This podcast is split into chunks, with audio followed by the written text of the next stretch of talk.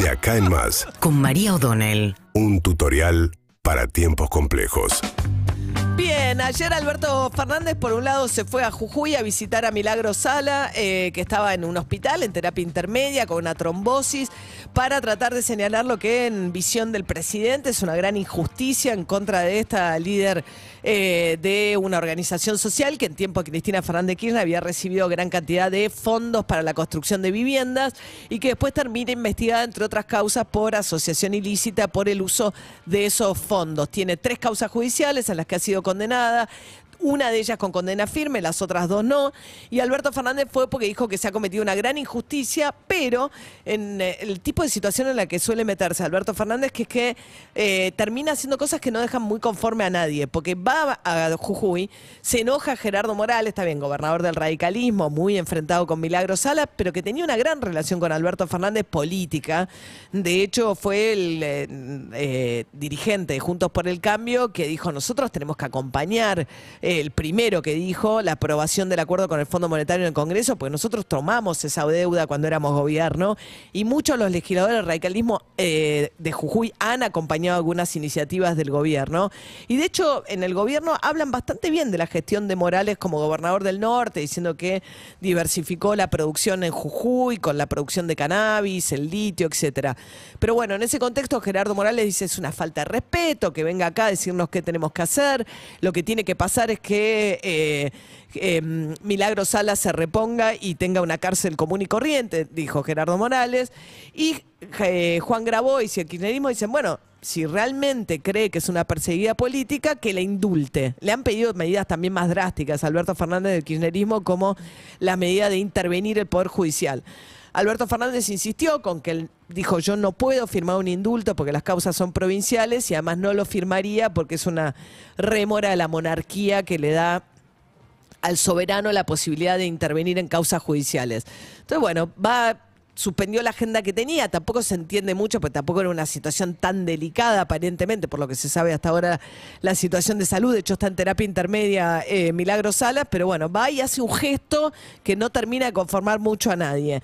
Arriba, porque algunos lo critican por solidarizarse con Milagro Sala y otros por no hacer lo suficiente por ayudar a la situación judicial de Milagro Sala. Dicho esto, después también fue a la televisión al programa El Gato Silvestre, un programa muy amigable para Alberto Fernández, donde argumentó que los problemas que está teniendo la economía argentina hoy tienen que ver fundamentalmente con un problema que crecemos demasiado. Lo que tienen que entender es que en todo el mundo falta el gasoil, que no es que le falta a la Argentina. En todo el mundo, a la Argentina además le falta más, porque en Argentina se- el incremento de la producción hace que se consuma más energía. No tenemos la cantidad de gasoil necesaria producida en Argentina ante un crecimiento y una demanda de energía tan grande como la que se está demandando hoy. Está claro que ese problema lo tenemos, pero ese problema no se arregla con un paro, ¿eh? Porque no es un problema que tiene la Argentina, es un problema que tiene el mundo. Eh, hablaba en esto Alberto Fernández del paro convocado por las entidades del campo para el 13 de julio, justamente por el faltante gasoil. Pasa que las cifras que da el propio gobierno respecto del aumento del consumo de gasoil es un 14, un 20%. No se justificaría tanta demora. Lo que hubo fue demora también y se han estado tirando la culpa entre la Secretaría de Energía e IPF, que es la compañía que compra los barcos. Demora para comprar los barcos, eh, efectivamente en un contexto de escasez de divisas, donde aumentó mucho el precio de la energía a nivel internacional por la guerra, pero evidentemente hubo un desacople y la medida, por ejemplo, de aumentar el corte de biodiesel que se puede incorporar en gasoil, que la tomaron cuando ya había faltante, que en todo caso si hubiesen previsto con más tiempo lo que iba a pasar, podían implementar alguna de estas medidas, no cuando ya hay faltante. A ver qué más dijo Alberto. El Estado está haciendo su aporte tratando decisivamente de ir corrigiendo el déficit fiscal, que es un, es un efecto negativo para la economía, tratando de acumular reservas en un momento en que tenemos una demanda de, de dólares muy grande porque la economía no para de crecer. El problema que tenemos es que la economía crece mucho. Entonces, en ese contexto hay un escenario donde la inflación nos complica. Nosotros tenemos que trabajar todos unidos para anclar de algún modo las expectativas de sobre la Ahora, eso El problema que tiene la economía es que crece mucho. A ver, tampoco crece tanto. El año pasado sí rebotó mucho más de lo que esperaban, casi un 11%, recuperando todo lo que había perdido en el año anterior de pandemia. Y este año, efectivamente, había una estimación original de un crecimiento del 2, 3 y que empezó a crecer hasta el de crecimiento del 4%.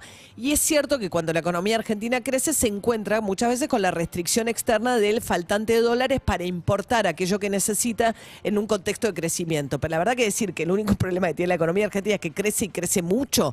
En todo caso, recién ahora empezó a crecer respecto a la caída que había tenido con la pandemia.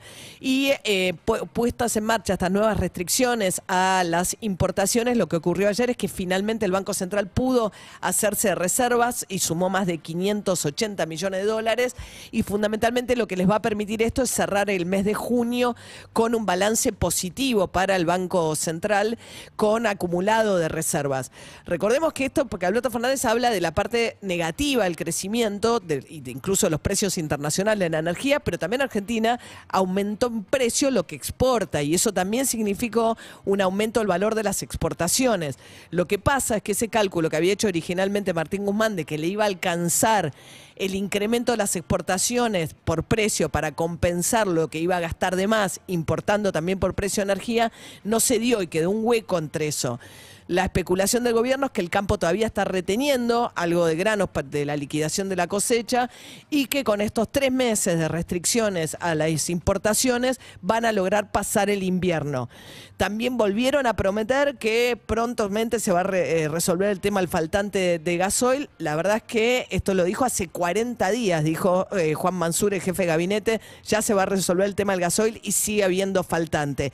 Es difícil atribuirle el nivel de faltante y el tiempo tiempo que ha habido de faltante en un contexto de un crecimiento, pero no descomunal de la economía, eh, a realmente nada más que la, mayor demanda. La mayor demanda no explica el faltante de hoy.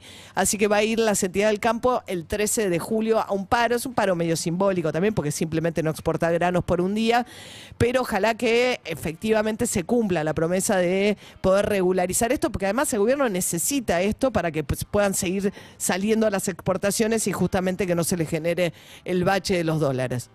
Seguimos en Instagram y Twitter. Arroba Urbana Play FM